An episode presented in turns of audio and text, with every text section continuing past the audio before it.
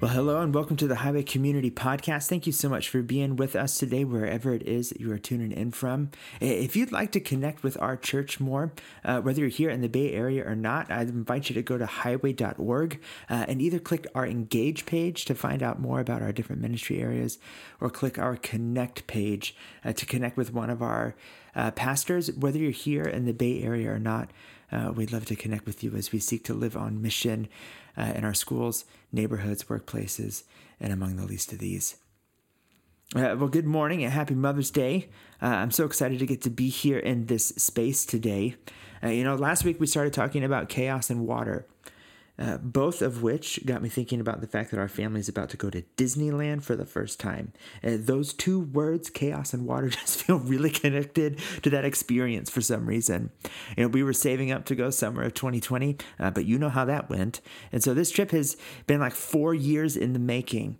Uh, and Brittany and I are what I like to call super planners uh, because it's fun to have fun, but you've got to plan for the fun, if you know what I mean. Any other super planners out there in podcast land, I see you. Uh, well, if you're a super planner, Disneyland is like your Mount Everest. You know, there's entire YouTube channels and podcasts and blogs about how to get the most out of your Disneyland experience. And it's like, it's taken over our life a little bit. And I'm starting to get that feeling that all this Disneyland planning is like when we made a birth plan for when our oldest was born.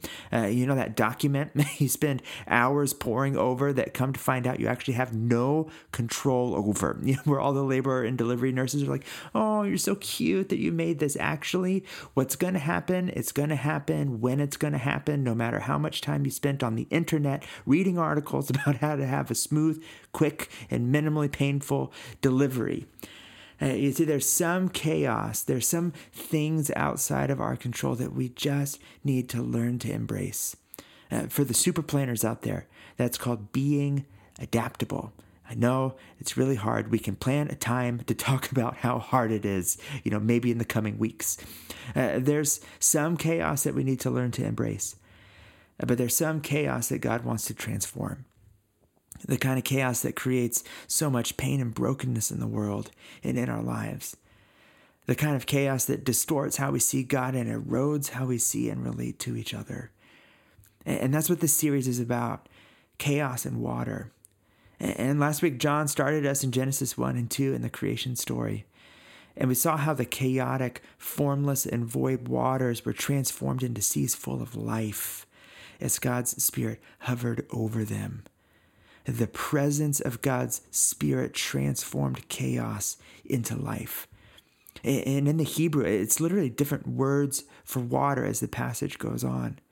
That God changes it.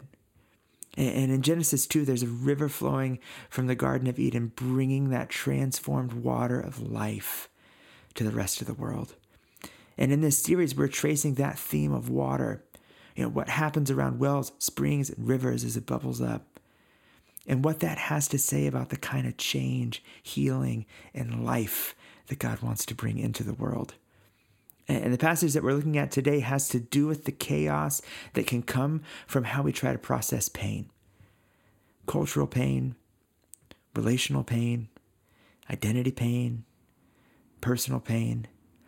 Because have you noticed how those can just become a cycle?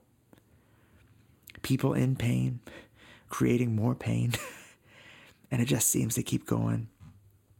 Uh, we're going to look at a moment in Scripture where all of these dynamics are going on. And what happens when God shows up at, surprise, surprise, a spring in the desert. Now there's some challenging things in this passage. There's some heavy things in this passage, but I want us to look at what's really happening here and to be able to do that humbly with an openness to what God might want to say to us through it because there is life giving water here. As we get started this morning, would you pray with me? God, I pray that you'd open the scriptures up to us. God, that your spirit would be with us now. And even in this moment, starting to calm some of the chaos that lives inside all of us. God, would you give us a vision for your love and your grace this morning? I pray these things in and for your name. Amen. Our passage this morning is Genesis chapter 16, the whole thing. So get ready. If you've got a copy of the scriptures with you, you can go ahead and turn or tap your way there. Uh, this is a passage about three people a married couple named Abram and Sarai, who we know later on as Abraham and Sarah, and a member of their household, a young Egyptian woman named Hagar. Uh, Hagar was a member of Sarai's house staff, for lack of a better phrase, uh, like a maid servant or lady in waiting sort of a situation. And this is a passage about trying to get pregnant and talk about chaos. And see, just before this in chapter 15, God made a promise, a covenant with Abram, that God would create a nation, a people through him. Abram, practical guy though, was like, Problem, I've got no kids. Enter chapter 16. and there's two things at stake here a ton of deeply, deeply ingrained cultural values around having kids and your identity and your worth. And now it would seem God's promise is on the line, hanging on if Abram and Sarai can have a kid or not. I also want to say we're going to have to suspend some modern judgment on a cultural practice uh, that, come to find out, actually was pretty widely accepted across ancient Near Eastern cultures. Because if we don't, we run the risk of looking at this passage in a way that's pretty one dimensional. And I want to complicate that for us a bit because I want us to be able to see ourselves in it too. Let's take a look at Genesis chapter 16, starting in verse 1 through the first half of verse 4. Now Sarai, Abram's wife, had borne him no children, but she had an Egyptian slave. Now, our English translations keep this same word here throughout the passage, but just like water in Genesis 1, the Hebrew word changes as the passage goes on, which is kind of tied to like my whole point today. So we'll come back to that for sure. Uh, she had an Egyptian slave named Hagar. And so she said to Abram, The Lord has kept me from having children. Go, sleep with my slave. Perhaps I can build a family through her. Abram agreed to what Sarai said. Cool, bro. So after Abram had been living in Canaan 10 years, Sarai, his wife, took her Egyptian slave, Hagar, and gave her to her husband to be his wife. He slept with Hagar, and she conceived. So God made a promise to Abram, and so far it wasn't really working out. And not only was that hard to take, probably, uh, but let's talk a little bit about what Sarai's facing by not being able to get pregnant. There was a massive amount of cultural pressure on her to be able to conceive. And kids were seen as a sign of God's blessing. And if you were a good person, uh, eh, that you were a good person and not being able to have kids was seen as a sign of God's judgment against you. And so, a woman who couldn't have kids, it was never assumed the problem might actually be with the dude, but that's another conversation.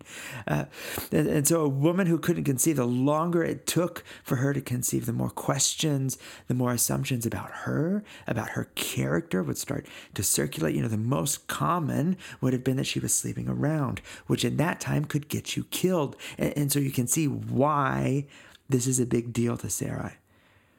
And you can hear it in her words in verse 2 The Lord has kept me from having children. And can you imagine the kind of pain that perspective must have caused her?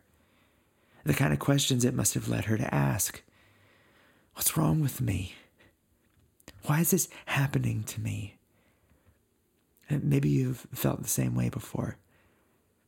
And so Sarai proposes a plan that sounds crazy to us but actually was pretty common in Mesopotamian cultures. There was no IUI, there's no IVF, there's no surrogacy programs. And so this was kind of an accepted next best option.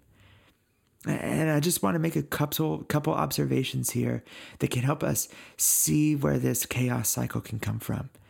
Uh, because it can be so easy to pass judgment on situations like this that are so outside of the context that we're used to. But here's really at the core of what's going on. Uh, Sarai's in this really deeply painful and shame inducing situation. And she and Abram are trying to work through the fact that that's directly connected to the thing that God said he was going to do through them.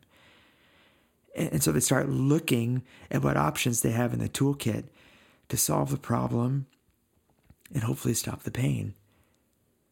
Doesn't seem so strange, does it? And there's an observation to be made here uh, that the way Abram and Sarai go about trying to make what God said would happen happen is through a broadly accepted cultural practice. Uh, and the thing I have to say about that is, is that the way God would have done it? What this passage opens up for us to consider is that the covenant people of God can pursue the promises of God in ways that are affirmed, valued, or accepted by the broader culture, but that are actually outside of the, the way God wants to, to pursue those things and create a whole lot of chaos, create a whole lot of pain in the process. I wonder what would have happened if Abraham and Sarai would have stopped to listen before they acted. If they would have said, God, this hurts. God, this is what you promised. God, this isn't happening. Where are you in this? What do you want us to do? I, wonder how much pain in their lives and what we will read in just a sec in Hagar's life could have been prevented if they listened before they acted. And I wonder how much pain I've experienced or that I've created in the life of others that could have been prevented if I'd have done the same thing. The passage gives us some insight into what's going on here for Abram and Sarai. Take a look back at verse 3.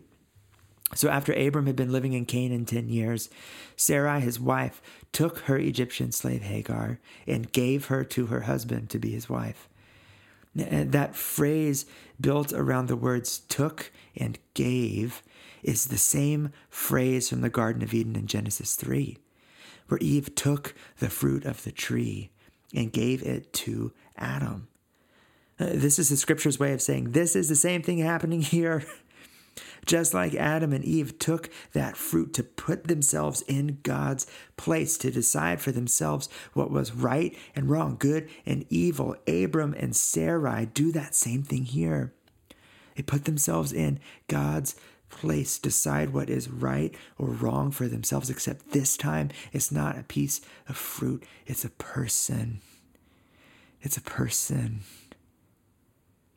And see, so much chaos and so much pain gets created, gets perpetuated when we put ourselves in God's place instead of listening, instead of waiting on, instead of surrendering to God's plan. So when we decide for ourselves what's right and what's wrong, what to do, instead of stopping to listen first. We can be so sure of what God would do that sometimes we act before we listen. And I wonder sometimes if we confuse our culture's perspective about what to do, uh, about how to deal with our hurt, about how to deal with our pain, about how to solve our problems with God's perspective. I wonder if we get those confused sometimes and how much more chaos and pain that actually creates. And when was the last time you just stopped and said, This hurts, God? This is what you said you wanted in my life. This is what you said you wanted the world to be like. It's not going that way. What are you doing? What do you want me to do? I've, I mean, I got ideas. We've always got lots of ideas, don't we? But I want to know what you want, even if it's not what I want right now.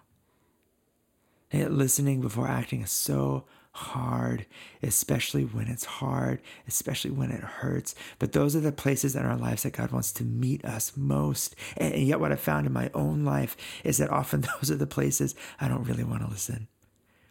I, I don't want to hold what I want to do open handedly. I, I don't want to surrender it. And like I, just want to say, I don't want this to be a do better message. This is really a we're all broken and need help message. And the good news is that the fullness of God's love and presence is available to us all the time, no matter what. Because God's love for us isn't dependent on our performance.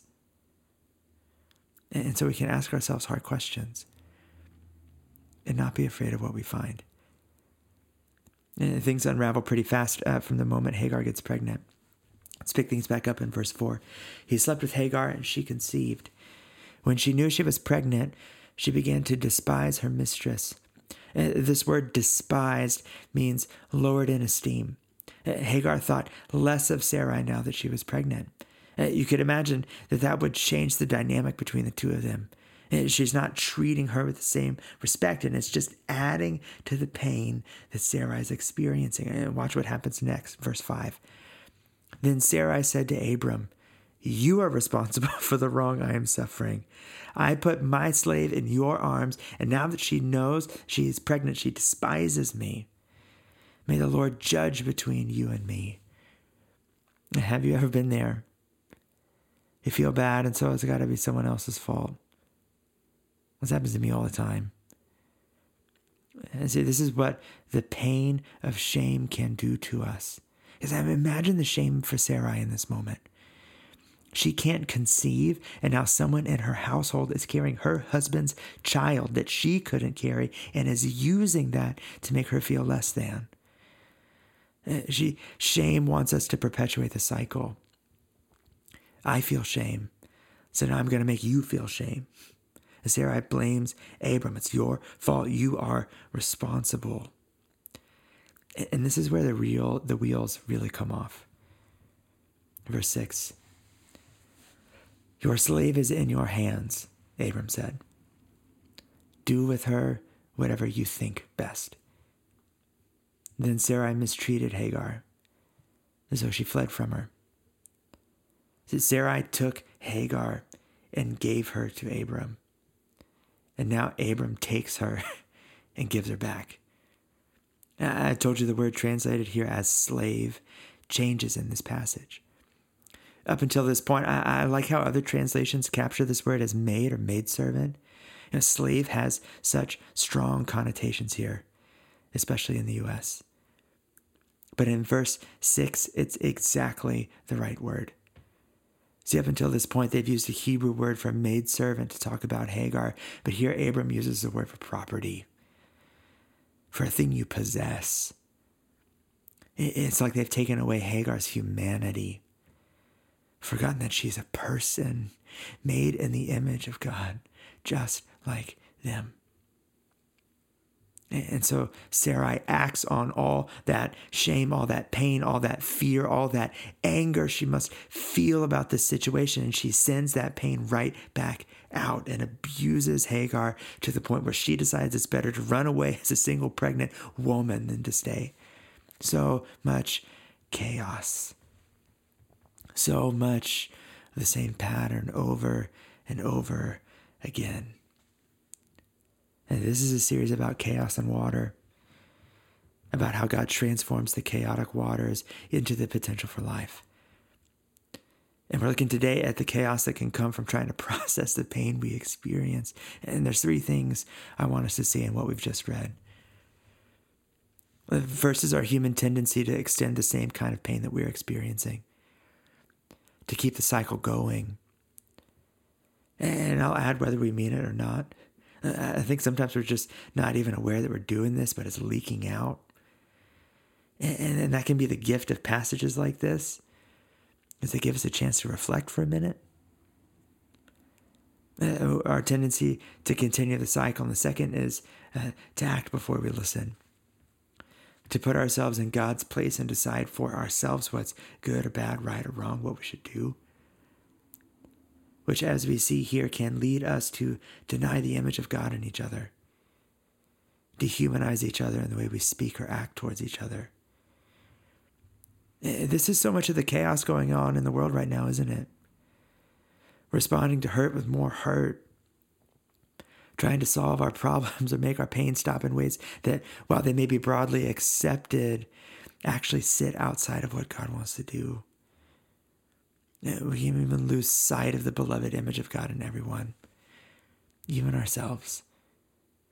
And see, I think this kind of chaos breaks God's heart, not just because of the impact that it has, but because it's reflective of the places in our lives that hurt, the places that God wants to meet us, the places that God wants to be present with us, but where we're doing it on our own.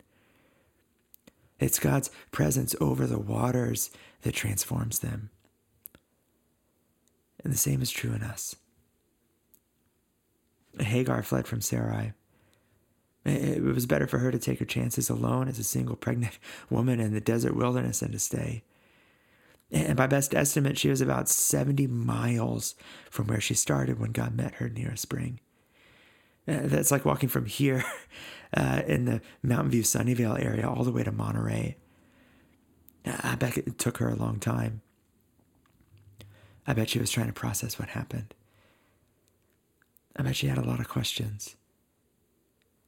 If she was wondering where God was, I bet he seemed far away.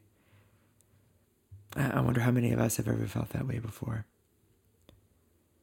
And verse 7 tells us the angel of the Lord found her. If your translation has the word Lord in all caps, that's a clue that it's the Hebrew word Yahweh. So this is the angel of Yahweh who doesn't show up that many times. This is the embodied presence of God on earth, either as fire or as a person. See, this is a Moses at the burning bush kind of moment. This is God Himself, not a messenger. Eh, this message is called Waters of Justice. Eh, eh, and it's really turned into a message about the brokenness and the broken cycles that sit underneath so much of the injustice, so much of the mistreatment of people. Uh, but we're look, but if we're looking for a picture of God's heart for those who have suffered injustice, I don't think we need to look further than Genesis 16, where God Himself shows up for someone who probably wasn't even looking for Him an Egyptian maidservant mistreated by God's own covenant people and left wandering around in the desert. And look at verse 8. And he said, Hagar, slave of Sarai, where have you come from? And where are you going? And for the first time in this whole passage, Hagar is called by her name. Abram and Sarai only refer to her by her role. But God calls her by her name.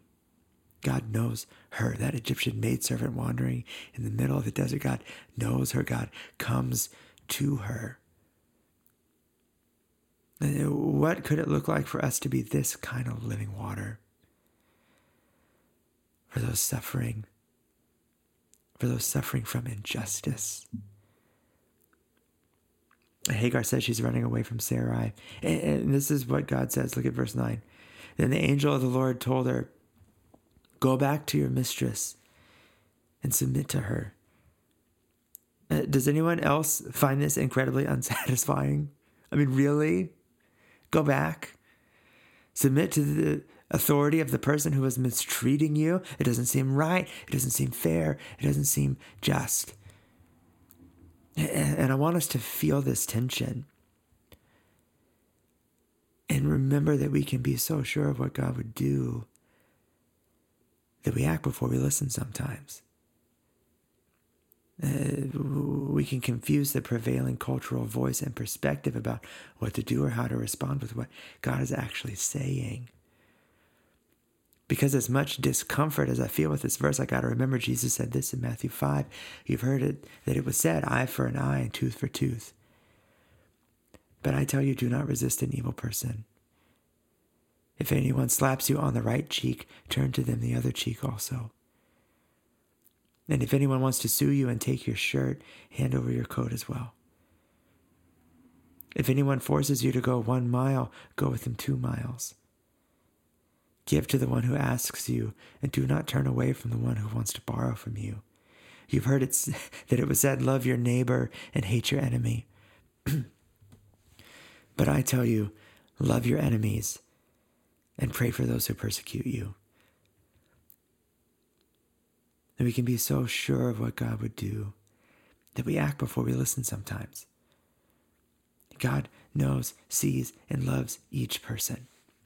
He is present to those who are suffering. He's present with you in your suffering, and He knows what you need. And that's why there's not a one size fits all action plan for this stuff but an invitation to listen before we act. God tells Hagar to return, to go back, and, and to stop her contribution to the pain, to submit to Sarai's authority instead of holding her in lower esteem. Because someone has to make the first move. Someone has to break the cycle. God makes the same promise to Hagar that he made to Abram. that her descendants will be too many to count. And in there, he's also saying, I'll keep you and this baby that you're carrying safe. And God says, Name him Ishmael. So the two of you always remember that I hear you. It's going to be hard. This whole thing is set up for family conflict with his future brothers. He'll be the strong and stubborn type. So he'll probably need it. And then Hagar is the first person in the scriptures to give God a name. Verse 13 She gave this name to the Lord who spoke to her. You are the God who sees me. For she said, I have now seen the one who sees me. God sees those who are suffering, knows them, loves them, is right there, presence in the midst of it. Look, because it's His presence that transforms that chaos into the potential for life. In God's presence, all of the chaos that Abram and Sarai created, at least in this moment, starts to change. Where Hagar had been considered less than human, God saw the person, called her by name. In God's presence, Hagar made the choice that Sarai and Abram didn't to listen, to surrender taking matters into her own hands, even if it was justified, even if it was understandable. And, and at least in this moment, some of those perpetuated cycles broke. And the chaos they created had the potential for a different future. Are you trying to process some pain today?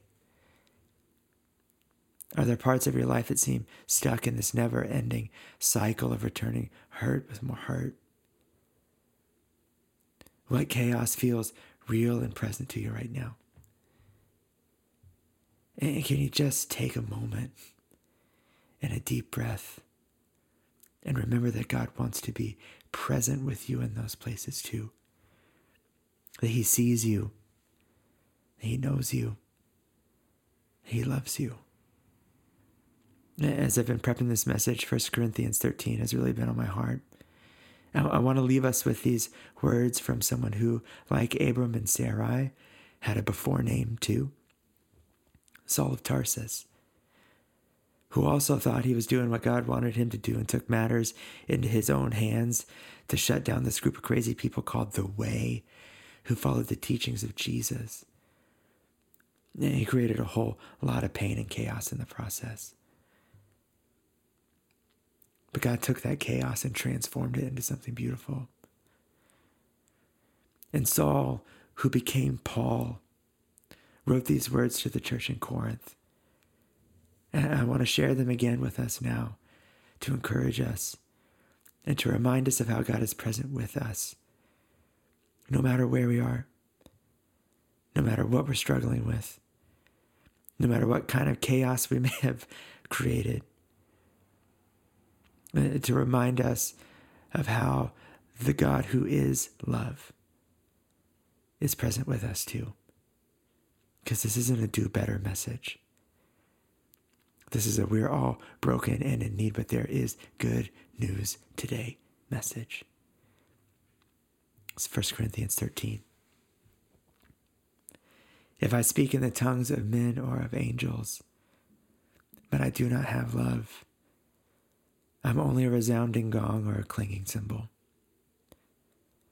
If I have the gift of prophecy and can fathom all mysteries and all knowledge, and if I have a faith that can move mountains, but I do not have love, I'm nothing. If I give all I possess to the poor and give over my body to hardship that I may boast, but I do not have love, I gain nothing. Love is patient. Love is kind. It doesn't envy. It doesn't boast. It's not proud. It doesn't dishonor others. It's not self seeking. It's not easily angered. It keeps no record of wrongs. Love does not delight in evil, but rejoices with the truth. It always protects, always trusts, always hopes, always perseveres. Love never fails. Let me pray for us. God, we thank you that your love never fails. That your presence hovers over the chaos of our lives, hovers over the chaos of this world. And in your time and in your way, you transform it into the potential for life. You take our brokenness and you make it beautiful. God, for my friends listening today who are processing some real hurt, God, would they know your presence with them? That you see them, that you know them, that you love them, that there's no chaos that we can create that you can't undo. That we're safe to sit with these questions, to explore them openly, humbly, honestly. Because while we were still sinners, Christ died for us. Thank you for that truth. We love you. We thank you for loving us first. Pray these things in and for your name. Amen.